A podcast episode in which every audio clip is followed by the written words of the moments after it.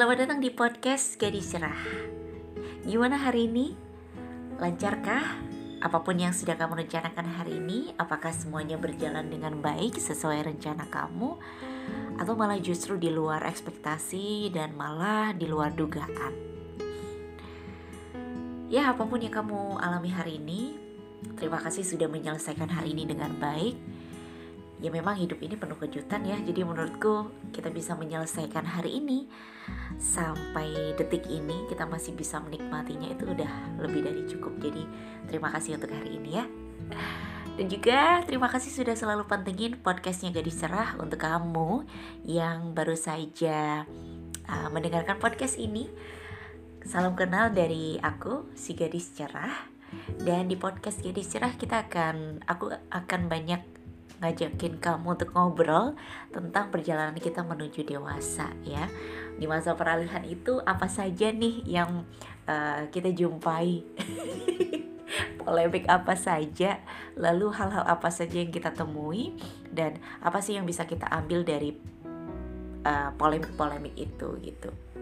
Jadi ya tetap uh, apa ya sama-sama saling belajar lah ya. Aku juga baru proses menuju dewasa gitu. Meskipun kalau kita bisa bilang dewasa itu juga bukan permasalahan soal umur ya ya gak sih? Kayak um, dewasa itu bukan soal umur tetapi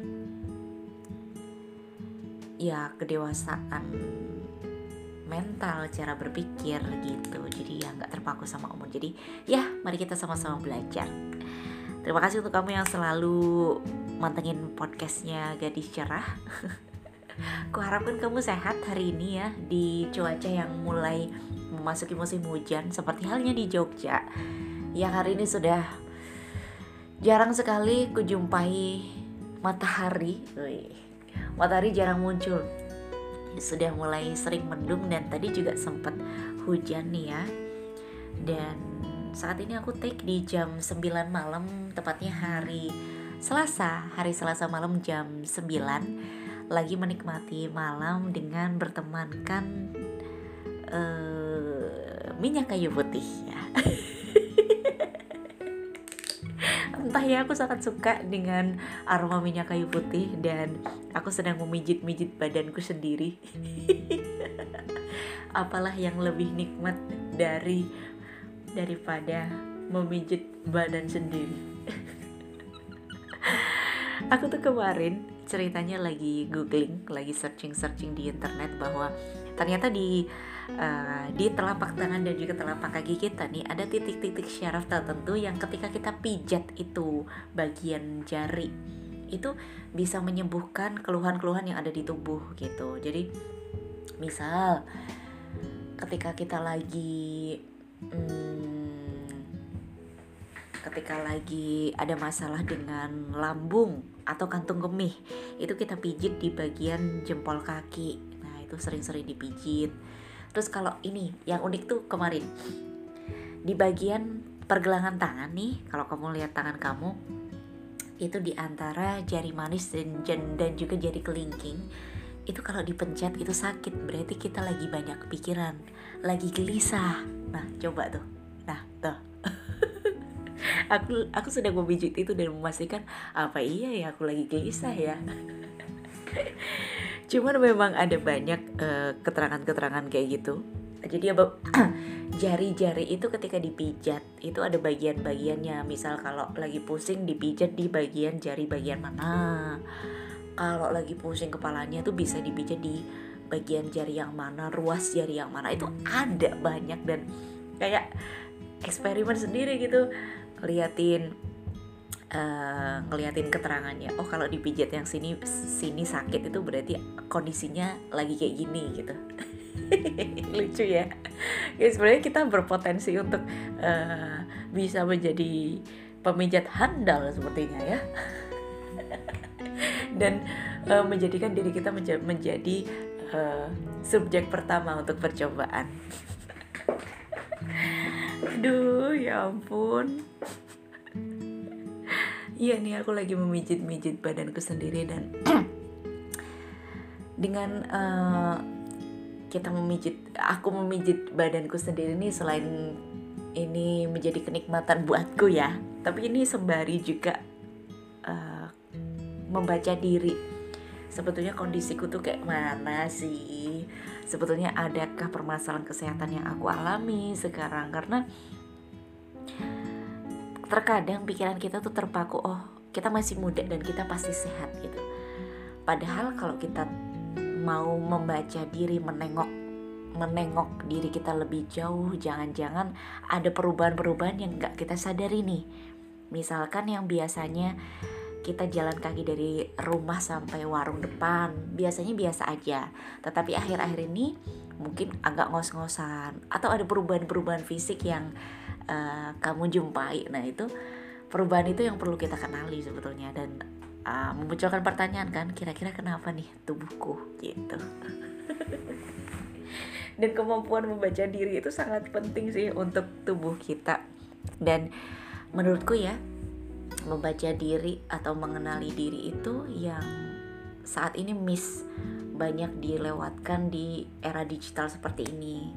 Di mana di era digital ini kan pikiran kita tuh disibukkan untuk uh, melihat keluar ya kan? Kita mudah loh mengenali orang lain. Misalkan kamu nih disuruh teman kamu untuk eh menurut kamu aku gimana sih orangnya? Kamu pasti akan mudah uh, mengemukakan hal-hal tentang dia dan kamu sangat fasih di situ. Tetapi untuk uh, mengetahui diri kita sendiri itu itu nggak mudah. Nggak mudah. Apalagi di era digital seperti ini di saat pikiran kita disibukkan dengan sesuatu yang di luar diri. Makanya perjalanan ke dalam diri membaca diri itu adalah menurutku perjalanan yang paling jauh karena menuju diri sendiri gitu Jadi, sudahkah kamu menyempatkan waktu untuk dirimu sendiri untuk membaca diri? Sesederhana, ini pernah aku bilang sih di podcast sebelumnya. Sesederhana untuk menanyakan kamu apa kabarnya? Gimana kondisi kesehatan kamu? Kamu baik-baik aja apa enggak? Kamu butuh apa sebetulnya gitu. Nah, itu kan kemampuan membaca diri yang sebetulnya harus selalu kita upayakan, ya kan? Ya gitu sih. Aku sambil masih nih, masih memijat jari-jariku. Semoga kamu nggak lupa ya, semoga kita nggak lupa untuk membaca diri kita. Memang ya kalau kita ngomongin soal uh, dunia digital yang sudah semakin masif ini, sosial media tuh kayak sangat mempengaruhi cara berpikir kita gitu loh. Kayak hmm, dulu nih waktu internet masuk ke Indonesia pertama kali awal-awal kita dengan koneksi yang lemot dikit tuh kita masih bisa sabar ya nggak?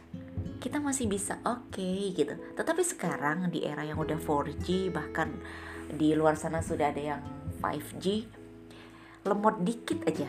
Ini sebetulnya lemotnya nggak nggak yang banget ya lemotnya dikit itu kita udah kayak emosi banget kayak eh ini nggak bisa cepet apa? Gitu. Jadi kayak kita menjadi orang yang pengen pengen sesuatu tuh cepet instan gitu. Jadi uh, ya ini sih yang sebetulnya yang kita takutkan bahwa kita akan distil oleh sosial media. Kalau kita tidak kuat dengan diri kita iya kan Bahkan ada penelitian loh, ada beberapa penelitian yang menunjukkan bahwa sosial media ini sangat mempengaruhi karakter anak. Jadi si anak jadi lebih impulsif, jadi susah untuk sabar gitu kan. Bahkan ada di Banten kalau nggak salah tahun lalu kayaknya ada seorang anak nih kalau kamu tahu anak masih usia masih usia SD dia masuk ke rumah sakit jiwa ini pernah aku omongin belum sih ya? Belum kayaknya ya. Jadi si anak ini cowok. Dia sampai masuk di rumah sakit jiwa. Karena apa? Dia terlalu banyak main gadget. Lalu yang sindrom yang dia alami adalah saat di rumah sakit jiwa dia nunduk sambil tangannya tuh kayak membentuk tangan yang lagi pegang handphone. Padahal itu nggak ada handphonenya sama sekali.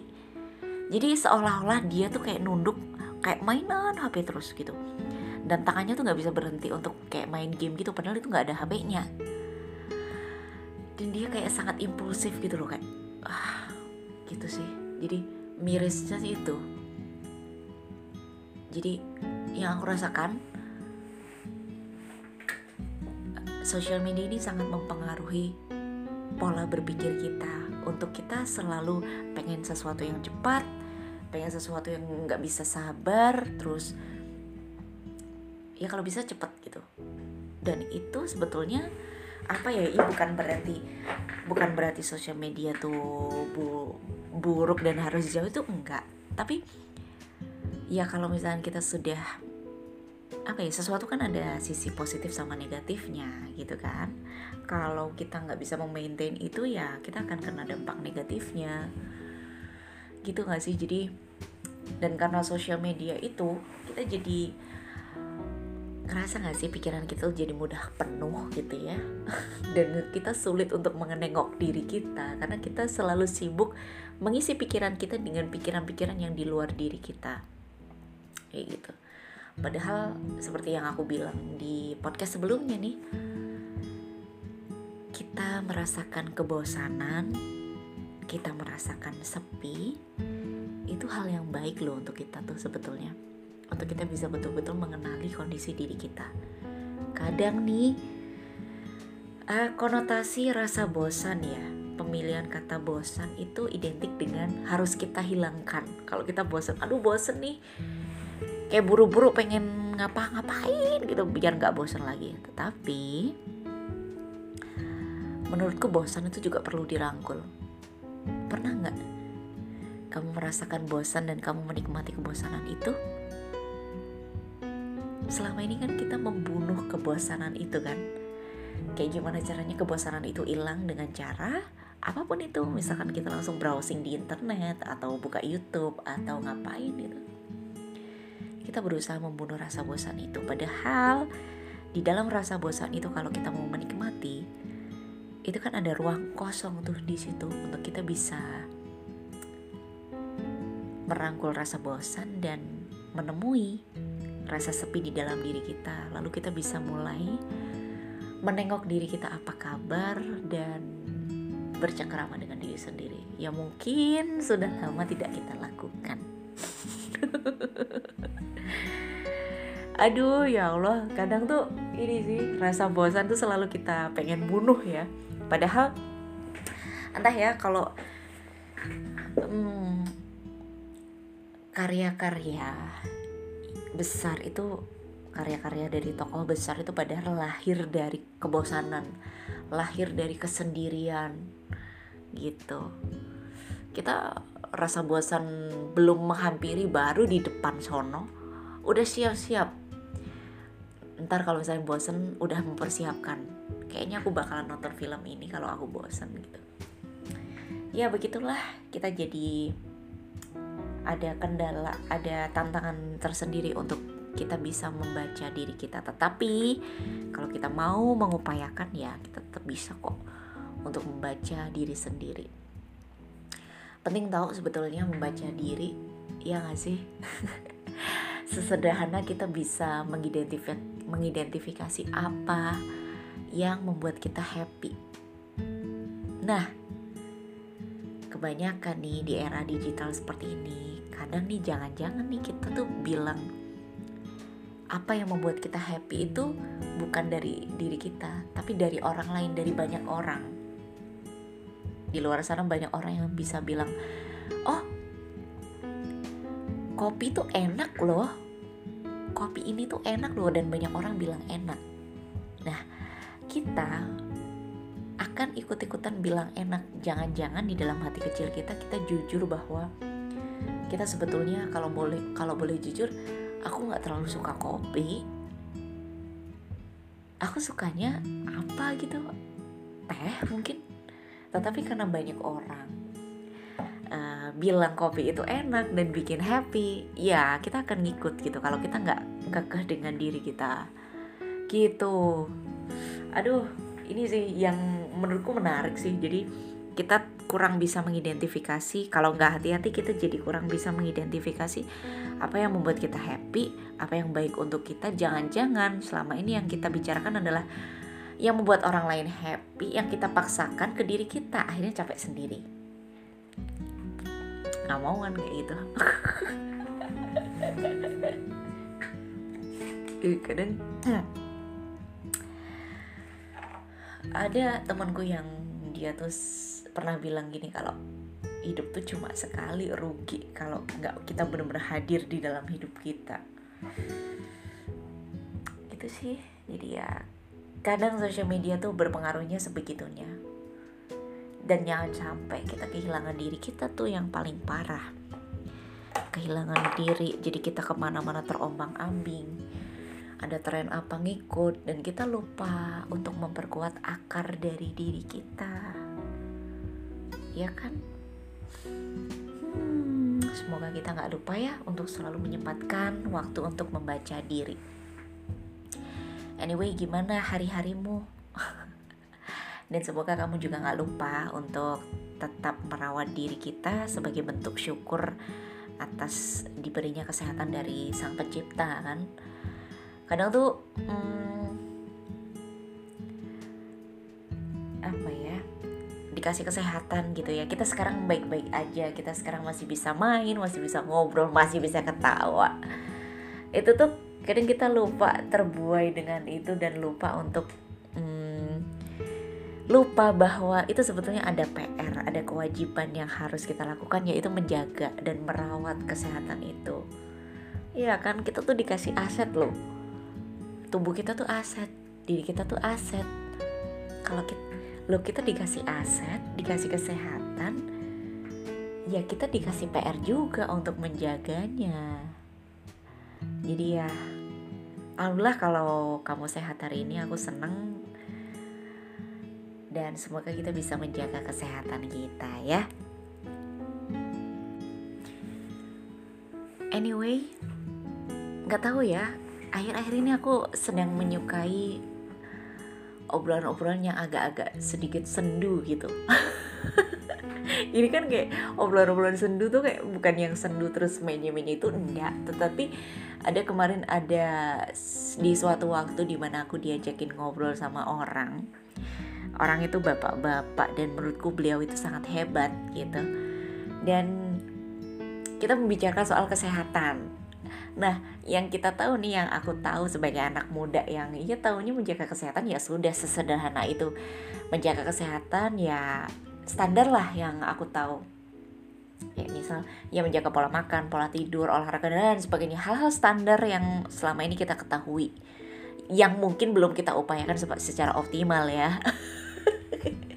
nah, tetapi waktu ngobrol sama si bapak itu, aku jadi mikir berat padahal cuma bahas soal kesehatan. Nah beliau tuh bilang loh kamu tahu? Eh, kamu nggak tahu apa? Di dalam badan kita itu ada berjuta-juta mikroba.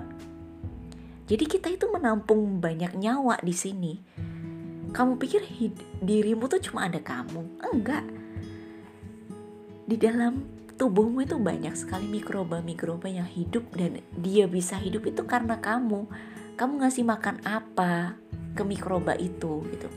Jadi di dalam tubuh kita nih ternyata nih aku juga baru tahu itu ada kayak bakteri-bakteri baik, mikroba-mikroba baik yang dia tuh memang berperan buat kesehatan tubuh kita gitu loh.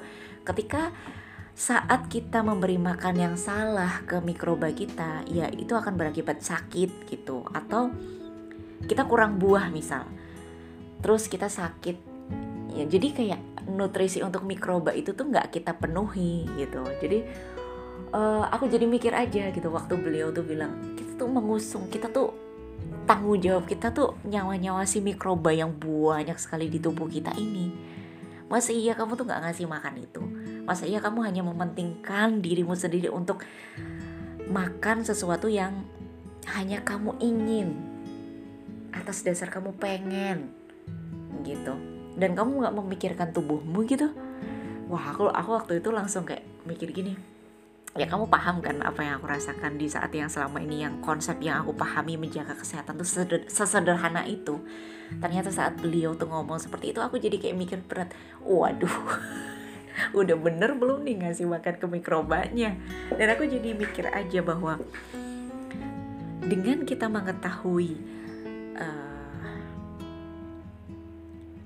hal-hal seperti itu apa-apa saja yang ada di dalam tubuh kita, kita nggak akan lagi hmm, menyederhanakan rasa syukur gitu. Mungkin selama ini kita bilang bahwa rasa syukur, konsep bersyukur itu sederhana ya. Yes, bersyukur gitu. Alhamdulillah, terima kasih Tuhan gitu sudah dikasih kesehatan. Udah sebatas itu. Tetapi saat kita tahu bahwa kita tuh diberi tanggung jawab sama Tuhan untuk merawatnya dan menjaga itu rasa syukur kita tuh tidak akan sesederhana itu tau gak sih? Jadi rasanya kayak lebih luar biasa gitu loh. Nggak akan lagi menyederhanakan rasa syukur gitu. Malah justru kita lebih hati-hati dan sangat-sangat apa ya sangat hati-hati dalam merawat tubuh kita. Dan akhirnya kalau kita tarik lagi lebih jauh kalau di dalam psikologi ah, kita akan lebih mencintai diri kita. Dan dengan cara apa? Ya dengan cara merawat tubuh kita dengan baik itu tadi. Itu sih. Jadi ya apalah daya. Terkadang aku ini orang kita ini bersyukur aja masih perlu belajar.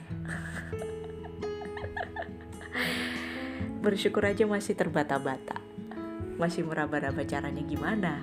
Padahal selama ini kita banyak menjumpai kata bersyukur di mana-mana.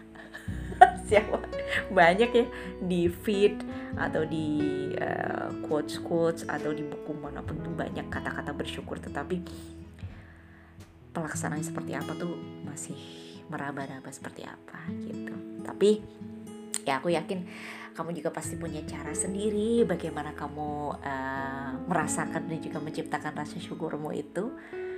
Dan ya proses belajar lah kita ya. Gak ada yang salah dan gak apa-apa namanya belajar kan. Jadi lebih tahu aja sih kemarin. Jadi kayak kemarin mikir-mikir tuh abis diajak ngobrol sama si bapak itu di jalan tuh aku mikir-mikir ya juga ya. Dan kayak ada rasa salah sama diriku sendiri terus uh, berujung pada meminta maaf ke diri sendiri karena dari kemarin udah ngasih makan yang gak baik-baik. Terus ngasih makan yang semena-mena boba lah. Aduh ternyata tubuh ini memang harus kita rawat dan itu suatu bentuk tanggung jawab karena udah dikasih sehat. Gitu deh Semoga kita bisa merawat tubuh kita dengan baik. Terima kasih banyak sudah mendengarkan podcast Gadis Cerah di episode kali ini. Kuharapkan kamu selalu bisa menikmati hari-harimu ya. Sampai jumpa di podcast episode selanjutnya. Bye-bye.